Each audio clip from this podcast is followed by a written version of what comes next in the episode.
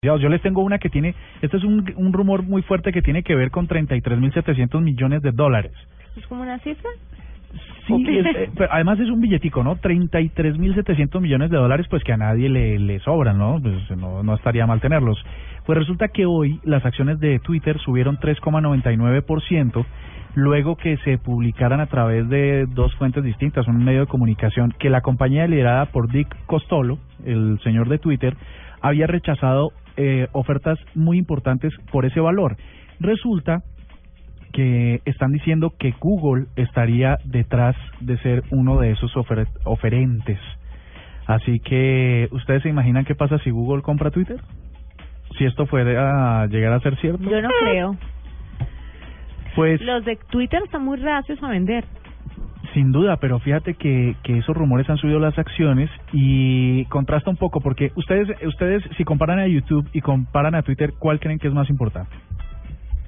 Mm, Mm. Está duro, ¿no, Diego? eh, a mí me gusta más YouTube. Bueno, Pero imagínate. yo creería que la gente...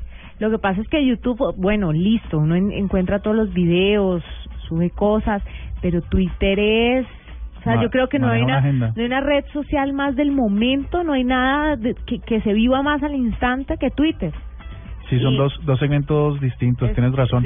Pero, pero digamos que uno ve como una compañía más sólida detrás de YouTube o una, una operación mucho más consolidada. Pero porque tiene mucho más años, tiene, pues tiene más tiempo. Pero fíjate que esto es lo que te quería decir, que 40 mil millones dicen que es lo que costaría eh, YouTube sobre 37 mil 700 millones que costaría Twitter. O sea que la diferencia es muy, muy corta. Es muy, muy corta y, y como... Solo 3 mil millones de dólares. Pero corta. Pero pues hablando cabo, ¿no? de treinta y pico a veinticuatro. Ah, hermano, no se me va a tirar la noticia porque también se me tiró ayer el- la celebración del cumpleaños de Juanita y se me va a tirar la noticia. Diego ya sabe lo que pasó. No, no tiene ni idea. Pero, pero la verdad es que la diferencia es muy poquita, eh, teniendo en cuenta la, el tiempo que ha tenido al aire uno y el otro. O y sea, sobre el todo el alcance, tenido- ¿no? Sí. Porque YouTube sin duda tiene un alcance muchísimo mayor a, a Twitter y es una compañía, como dices tú, mucho más vieja y mucho más consolidada con una visión de negocio mucho más grande, porque la tecnología de la televisión ah, está creciendo muy rápidamente versus la de bloguear. Yo voy a decir algo que seguramente no va a inquietar a los dueños de Twitter, pero yo, en este punto, yo no vendería Twitter. Ni lo vendería ni a corto plazo ni a largo plazo, porque me parece que con todo lo que ha salido después de Twitter, es una red social que está, que- o sea, a mí me parece que manda la parada en su segmento. Creó un segmento, creó un segmento diferente. Entonces me parece que venderlo sería un gran error, a no ser que estén en la inmunda, cosa que no creo, y pues necesiten la platica.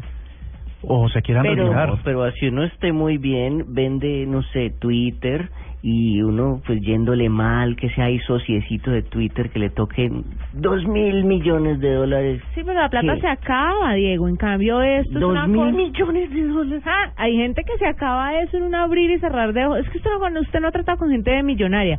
Pero de todas formas... no.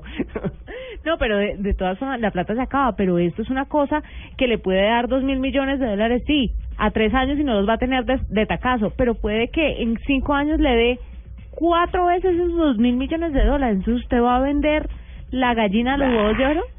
Que- pero Diego, aunque- aunque por yo- eso Yo tú... creo que ya está muy valorada, ¿no? O sea, es que es, un- es un platal. 37.700 millones es un platal. Y es un riesgo, ¿no? Porque puede llegar el día de mañana una red social que le ponga la pata a Twitter, como se dice coloquialmente, y Twitter quede en el olvido y baje, pues obviamente, Y no se venda por lo la mismo. importancia, no se venda por lo mismo. Quien quita donde una tres años estemos hablando de, de Supernatural eh, Dating Society como el gran fenómeno.